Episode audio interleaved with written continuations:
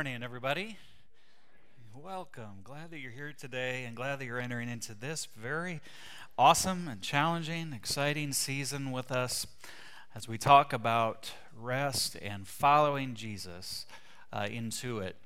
You know, as a, we, we begin this uh, Sabbath journey, I want you to think about breathing. Um, it's not something that we think about very often. It's happening all the time. It's literally keeping us alive. But the way that our minds have been formed by God, we don't have to consciously tell ourselves to do it, which is nice.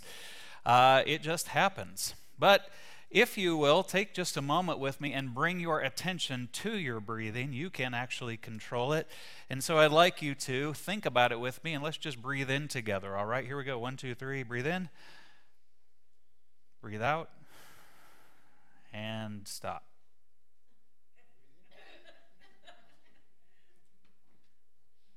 Breathe in. Okay. Did we lose anybody? Are we good? Are we good? Uh, yeah, John said, stop breathing. You want to stop breathing? Um, now, we, we did a little pause there in the middle. And what's interesting about that is when we bring our minds to the reality of breathing and then we pause for that long in between, we go, I'm going to die. I'm going to die. We, we, we, breathe again right now, right? Uh, the strange thing about it is, in your average cycle of breathing, the average human being has a time which they breathe in, a time which they breathe out, and a time which they pause in between that breath. And that time of the pause is actually longer on average than both the time you breathe in and the time you breathe out put together. You have a space that is built into the rhythm of your body where you just pause and stop. And, and uh, those who study respiratory uh, health will tell you that it is in the pause where respiratory health is formed and where health is renewed and strengthened inside of the body. The pause is powerful. The pause is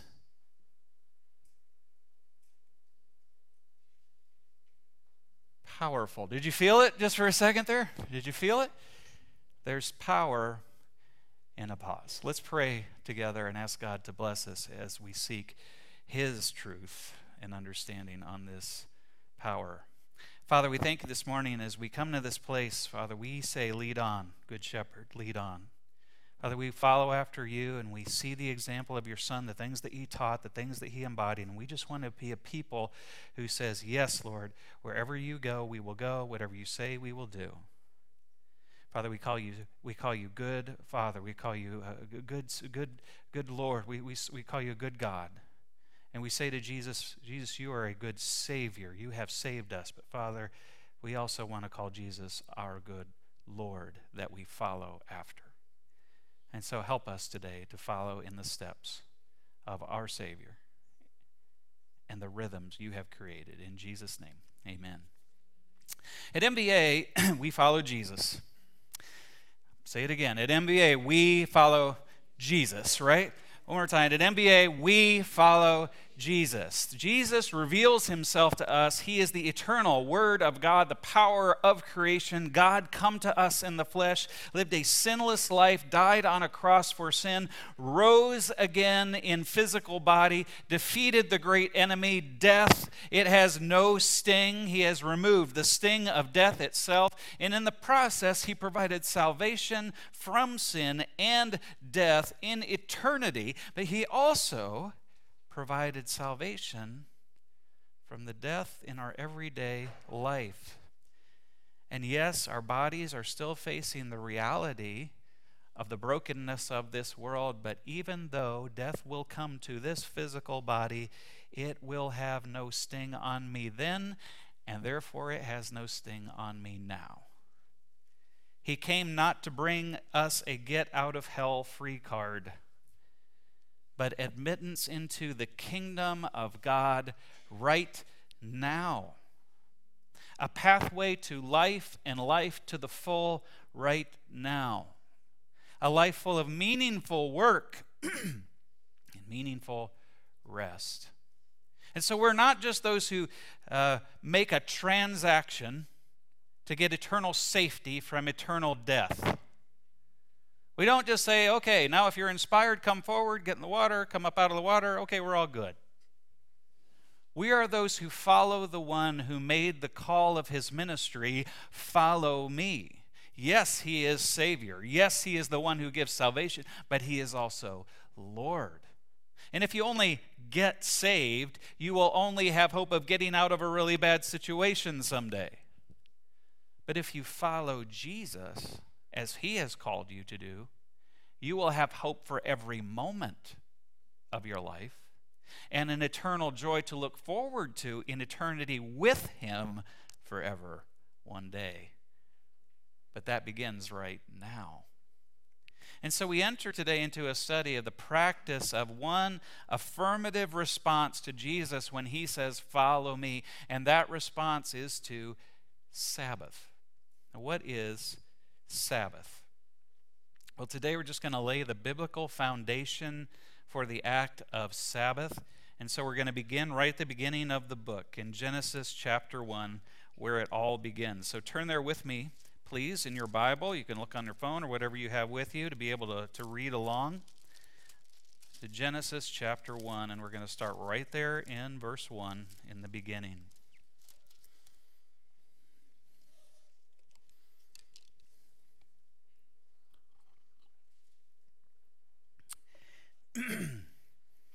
Verse 1, Genesis 1. In the beginning, God created the heavens and the earth. And the earth was without form and void, and darkness was over the face of the deep. And the Spirit of God was hovering over the face of the waters. And God said, Let there be light. And there was light. So here's the question, and it's kind of a trick question, so be careful. What does God create first? Careful, careful now, because I think what we would most likely say is we read verse 3 and he says, Let there be light, and there was light. Right? That would be the first thing that he created. And it seems that way, except look back up into verse 2 and look at the way the author, most likely Moses, is telling us this narrative in this moment of creation. Verse 2 If light was the first thing God created, where did this earth and darkness and deep and water come from? Did God already create the earth and then he just turned on the light? Kapling! Right? Well, let's keep reading and we'll get a clue. Look, look in verse 4, okay? Uh, verse 4. And God saw the light was good, and God separated the light from darkness, and God called the light day, and the darkness he called night. And there was evening and there was morning on the first day, in that order. Darkness and light is the day. And God said, Let there be an expanse in the midst of the waters, and let it separate the waters from the, uh, from the waters. And God made the expanse and separated the waters that were under the expanse from the waters that were above the expanse. And it was so. And God called, God called the expanse heaven. And there was evening and there was morning on the second day. And then God said, Let the waters under the heavens be gathered together into one place, and let the dry land appear. Okay, let the dry land eh, appear. Third day, right? And it was so, and God called the dry land earth, and the waters were gathered together, he called them seas, and God saw that it was good. And then we have plants sprouting up vegetation. So when does the earth show up? It shows up, the dry land we see on day three. So go back up into verse 2 now. The earth was without form so it's not talking about dry land here in verse 2, it's something else. And when you read the context of this presentation of creation in the book of Genesis, when you read it amongst all of the book of Genesis, what we see over and over is a theme that God is preparing the land for men and women. He's getting this place prepared for them to inhabit and dwell in it. The land becomes the inheritance of Adam and Eve, and there they work and they garden, they garden it. And God does the same thing later for Abraham. He sends him into a land set aside for him. He does the same thing later for Moses, going through the chaotic waters into toward the promised land. Does the same thing for Joshua after the Moses thing doesn't work out great. They cross the river into the land that is being prepared. So we see this theme over and over again. God is moving people toward a land of promise, a land of rest. Verse 2 tells us then about the condition of the land and the water before God starts his preparatory work for a man to come. And it's as if we get a picture here now. I can't, can't even imagine the scope of all the universe, so we're trying to put this into our little human brains.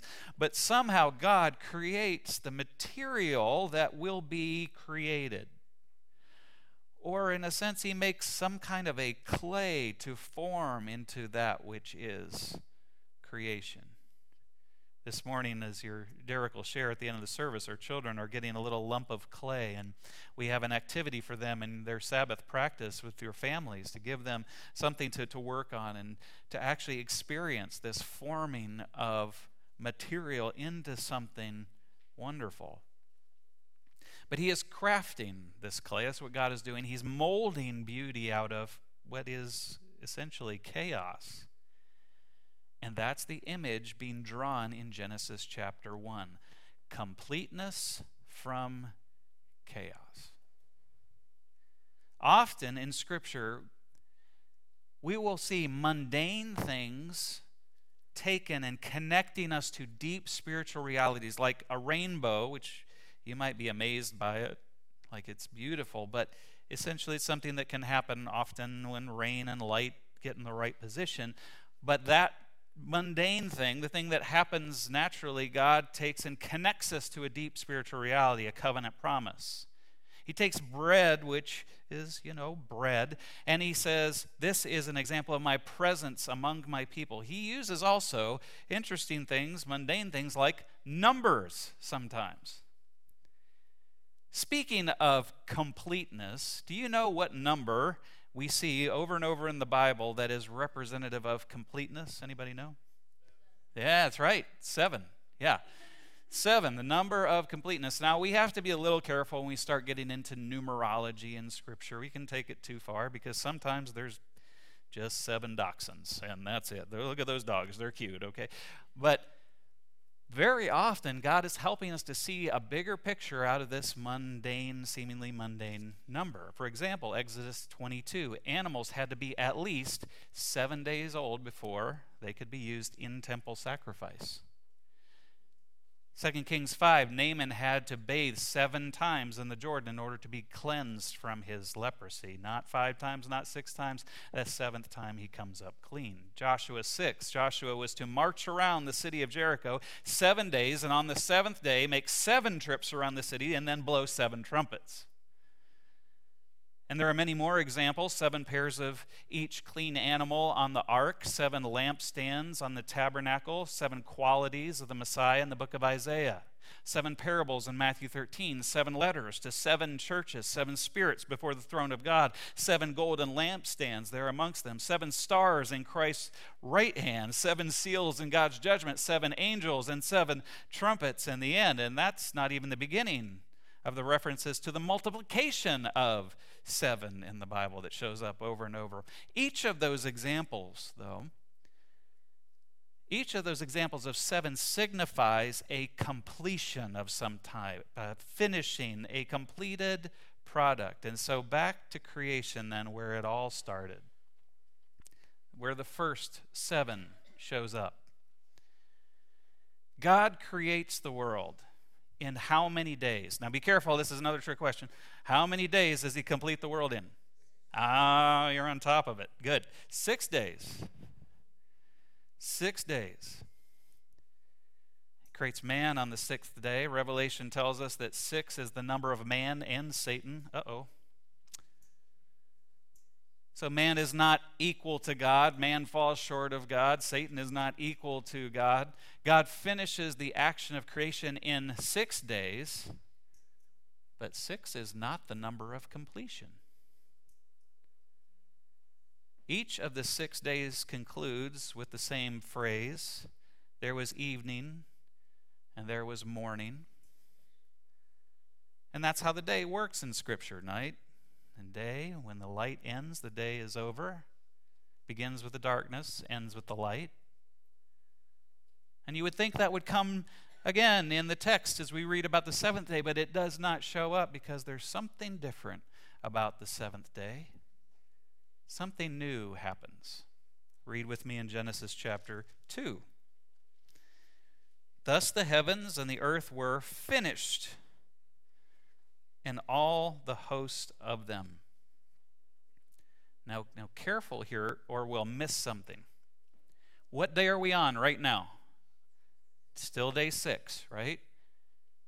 It appears that creation is complete on day six. We even get a word there finished.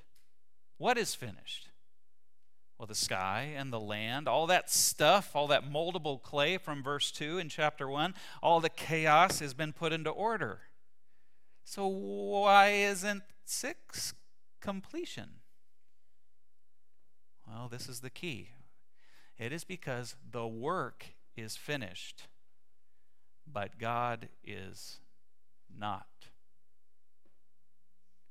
The work is finished, but God is not. The product is complete, but God's process is not. And here's where we learn a lot about ourselves. Because we in Western culture in America are very much about the product.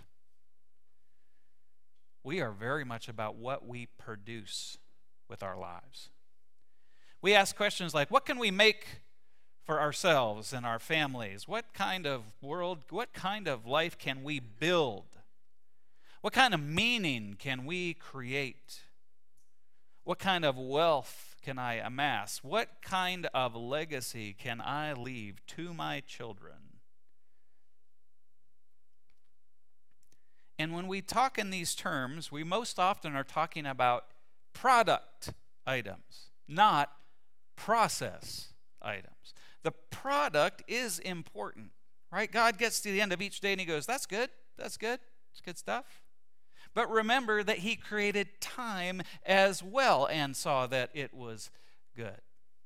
But what we tend to do is we examine the product and we miss the most important element of it all, and that is that which makes it complete, and that which makes it blessed, and that which makes it holy.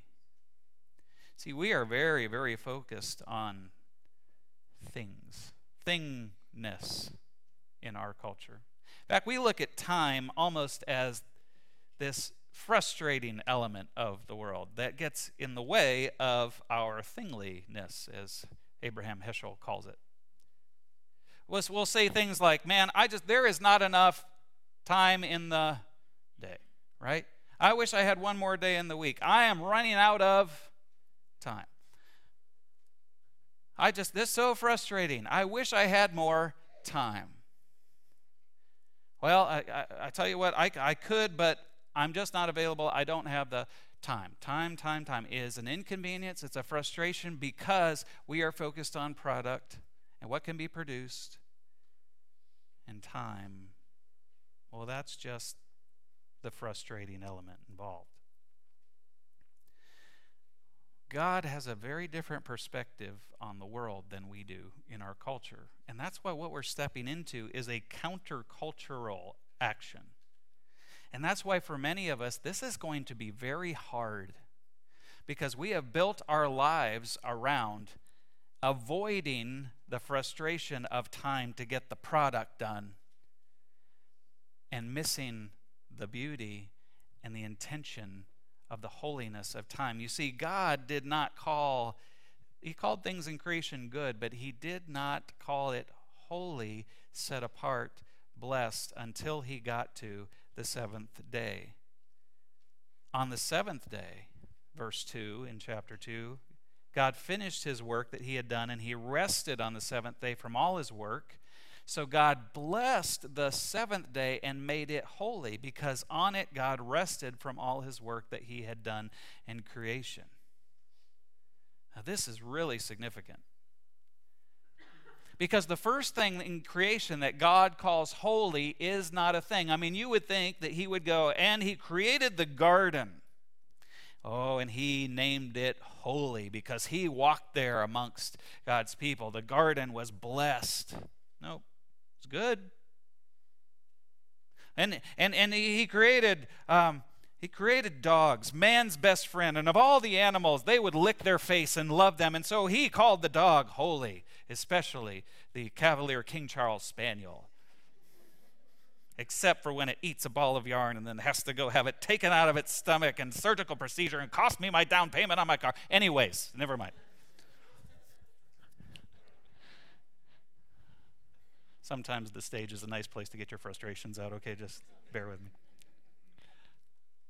He doesn't call anything holy, he calls time holy. In fact, there's nothing in creation that God is going to name holy until Moses goes up on a hill and gets the law and he comes back and what does he find? Do you remember what his brother's doing down there? Remember what he did? They just come out of hundreds of years of captivity in an idol worshiping culture, and it took like five minutes for them to forget the identity of their God. And so they made a calf and they said, Hey, we made this gold calf. It's what brought us out of Egypt. And you remember Moses' reaction? He does the, the face palm emoji, right? And God says, You dummies, you have called a thing holy. I am holy. And so he says, Here's what I'm going to do I'm going to create a thing, a place, and I will call it holy so you won't get confused because you're so thingly oriented. And so there is a holy of holies created in the tabernacle that will eventually become a place in the temple that is a place, a thing that is holy because of the way man's mind is built. But before a thing was holy, a day. A day. Now that God has created the seventh day and He has rested in it, and he has named it holy and blessed. God's product and his process is complete because he added rest. And this is the day, again, the only day that's blessed, has his specific favor, and it is set apart for a purpose. There's a rhythm, a literal rhythm that God built into his creation. Now, question Does God need rest? No, he never slumbers, he never sleeps. God is not in need of a moment with a glass of iced tea to go, whew, that was rough. That Milky Way galaxy, I mean, took me a minute. No, but he builds it in for our sake. And then we are created in the image of this God. And so, isn't that what we do in our lives, if you think about it? Isn't that what our week looks like? Don't we take things that need to be molded into from from chaos into order? I mean, I mean, do you have a laundry room? I have a laundry room. It is in need of being molded into order. And that's a part of what we do during the week. Do you have a stack of bills? I have a stack of bills, and we go in and we cut them open and we pay them and we mold into order the world around us. Do we have a hurting friend? I saw this happen this week. I was so thankful. I won't out anybody, but I've just friend going through a rough time. We see that, we take them out to lunch, care for them. You have a yawning child or grandchild in the morning, you got to get them to school. We have an objective from our boss that needs to get completed, the doctor's appointment that needs to be visited homework assignment gets filled in. The car needs to be purchased for the wife so she can safely get to work. The dog needs to be fed, both his food and his medicine. We got to craft some order into the chaos. We got to check in on mom because though we've moved away, we want to maintain the quality of that relationship and care for her. I need to read a chapter in my Bible today so that I can become closer to Christ and know Him better. We are taking the clay of the world and molding it into order just like our Father does. Aren't we taking the unformed and making it whole? Aren't we taking chaos and crafting it into order? So here's the question in that concern When do you finish doing that? When are you done? Like, do you finish all of the work getting your kid crafted into an adult human being on Thursday? Oh, like you is, is all of your laundry accomplished on Wednesday? Like is that when the whole room is clear and it's all folded and beautiful? What what day of the week is that for you? well, I've raised the perfect children, so I I mean I can so I could tell you that's already done. I, my kids are amazing. I love each of them, but work in progress, right? When are you done? Well, here's the answer. You ain't never done. You're never done. The popular answer in our culture to this issue is then, you know what? I'll sleep when I'm dead. I'll rest when I'm dead. Well, here's the thing about that philosophy. And what we have found more and more as our culture has adopted this idea product, product, product, product, product, product, product is when you ascribe to that as the answer for the busyness and the fullness of life, studies tell us that you will, in fact, get your rest sooner than the average person. You will die faster. In other words, this attitude, I'll rest when I'm dead, is actually killing people early. You're going to find more about this in your study this week and in your groups. And I'm so excited for that because it's so challenging to what we've been taught is healthy. It's an attitude that says the finished product means you are done. It's a belief in six day completion of creation. But that's not complete according to God. It's a belief that the product is more important than the process. And here's the problem you and I know it the work's never finished. So the only way to rest, to follow the rhythm that God put into our life, is if we do it on purpose. If we actually just say, now is when I stop. One of the practices we have in the Bush House as we move into Sabbath that, that we do, and not every week, but uh, we, we have different rituals to, to send us into our Sabbath, but often we have a box, and every week we put our, our cell phones into it. But quite often, we also have little slips of paper, and we write down on them the things that we are anxious about that we did not get to complete this week in our product phase of the week and we put them in the box and we say, Lord, that is yours. I trust you with that. Which is sometimes hard for your minister because I got to preach in a day from there, and sometimes it's the sermon that's not done. But I trust you, Lord. Because if I don't, what I'm indicating is that it's all about me and what I can produce, and I have to trust you. I have to be able to rest. I got to be able to create space in my life where I actually trust you and not me. Otherwise, I won't even rest when I do because it's never done. The only way you can rest is if you do it on purpose. The only way you can follow the rhythms of grace is if you follow God's rhythm built into creation. The only way to rest is to understand what completion means to God, not to our modern culture. Completion is not about finishing a project, completion is about finishing a process. And the process includes holy, blessed, trusting rest. See, Sabbath, Shabbat in Hebrew just means stop. Stop. Pause. Breathe again. And that's where the health comes.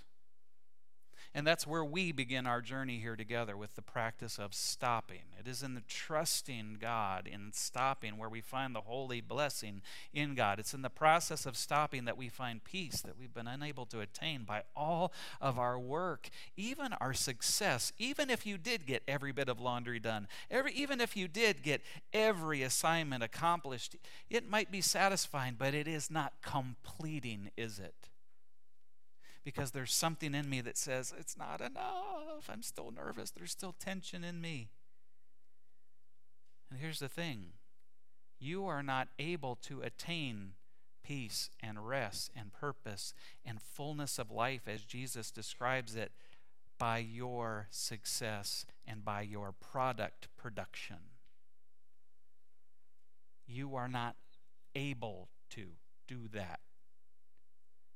You can't be satisfied in yourself. And the more you try to find peace in your own gimmicks and your own plans to provide it, the less that you will have. Look at the most successful people in our culture, and I will show you the highest suicide rate.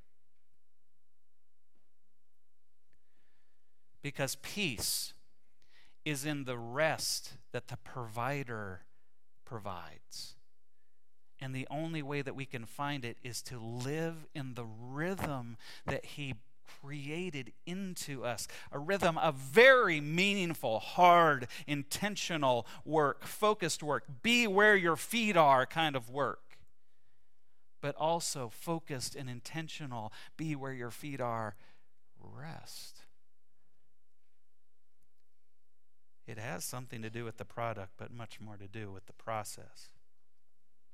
God built this into you and me in creation. Man worked the garden and he rested in the presence of God. And when man sinned, you know what happened? That rest got lost. How sad. But immediately God started building a pathway back to that rest. And so man toiled. He's literally now a slave to the ground. Do you remember the curse from creation that it would get harder to work the ground?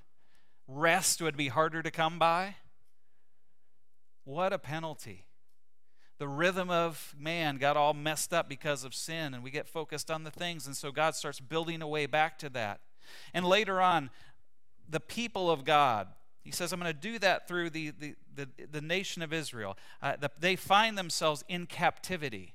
And God's going to bring them out now of that captivity and lead them to a land again of rest. And so they go through the chaos waters and they come out the other side and they begin a journey in the desert, don't they? And it would have been a quick one if they had just listened to him, but they don't and so they wander. But in that, God gives them a gift. He gives them a rhythm of life. And He says, I command you to do this because I, even in my love for you and your resistance of me, I want you to experience a piece of that rest that's coming eternally for you one day. And so He says, Remember the Sabbath and keep it holy. In the Ten Commandments, the lion's share of the Ten Commandments, the greatest percentage, the most amount of discussion and explanation of the Ten Commandments lands in remember the Sabbath and keep it holy. You're going to find that out in your study this week as well. So the people are given this gift of rest, of the rhythm of life and rest. But guess what?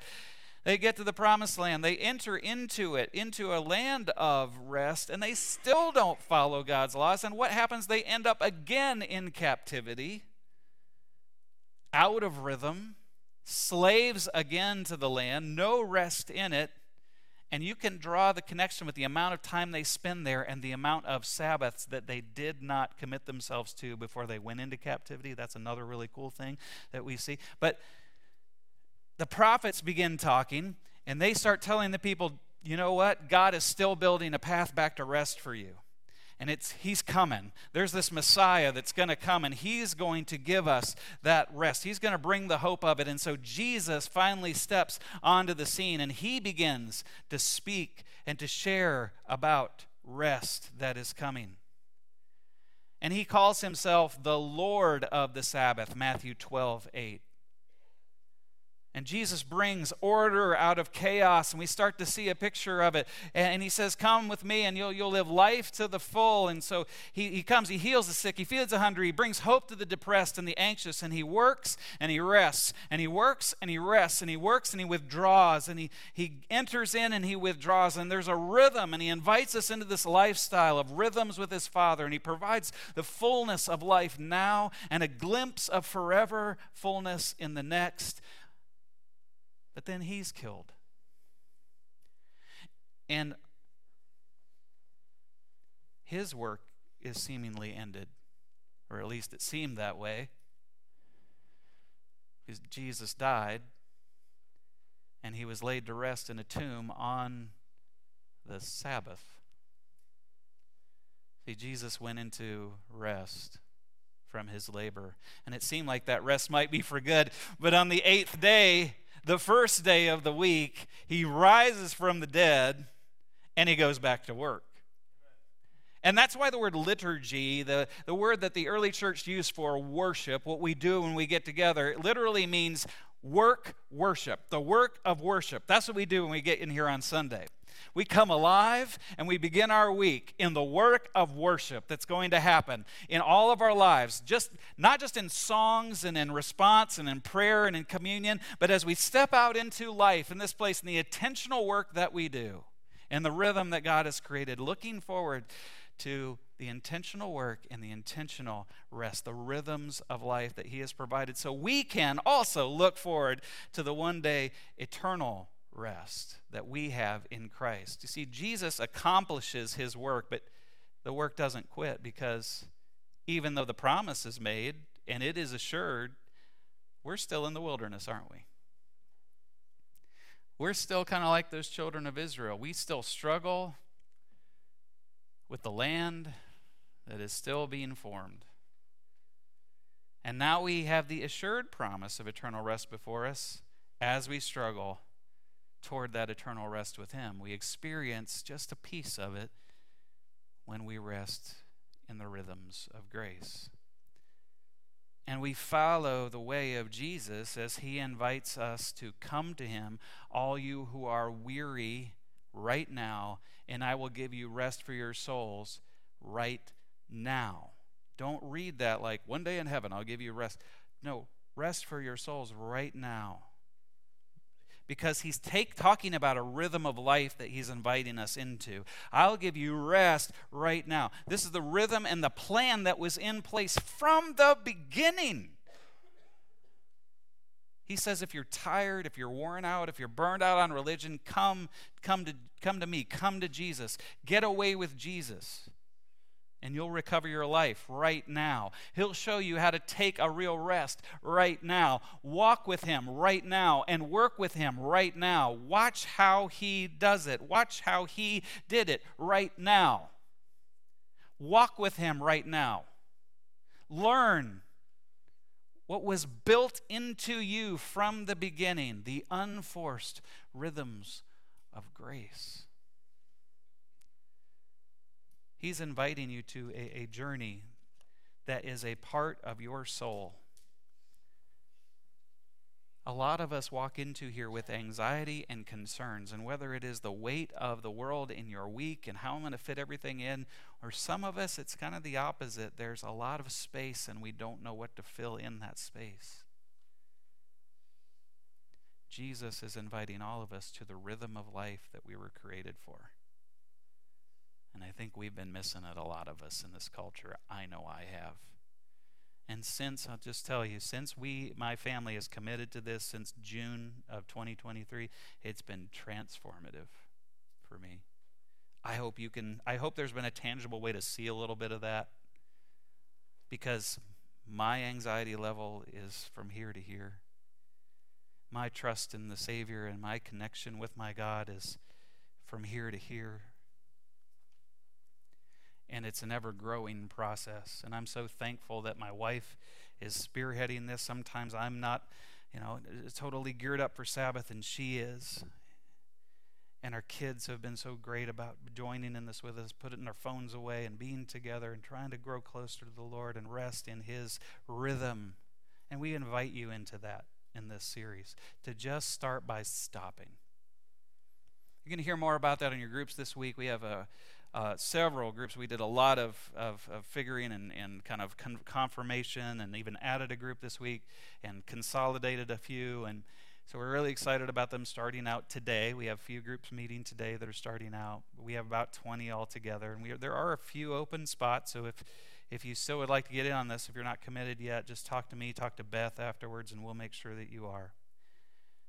But I, I'm so excited to invite you to a journey that is built into you and that Jesus has welcomed us to by his teaching and by his example to begin by just stopping and resting in him. Let's pray together. Father, thank you for the invitation to a journey of fullness of life. Father, you did not have to give us the kind of blessing that you have in this life. You could have just said, Follow me, do it, I'm God. And you have said that, and we say yes to that, Father, but you give good gifts in the process and we're spoiled by it. We get to sing songs of praise now that could be totally unenjoyable for us to do. You're just deserving of worship and honor, but you have given us the gift of enjoying song. And in the same way, Father, you could have said, You rest and you pay attention to me and you worship me. But you have given us the gift of enjoying rest. You love us so richly and lavishly. Help us, Father, to follow your rhythms, to say thank you for all that you do and all you have given.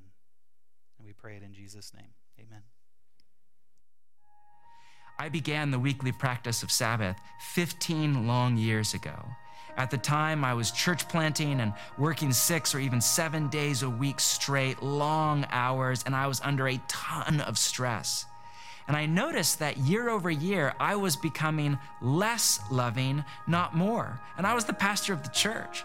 I was running on anger and on edge. I was worn thin. I did not have the energy to be present to my family, to my life, or even to my God. The practice of Sabbath changed the trajectory of my life. It was a before after kind of seam moment in my spiritual journey. I will devote myself to this practice for the rest of my life because for me, without it, I simply cannot live and love even close to the way of Jesus.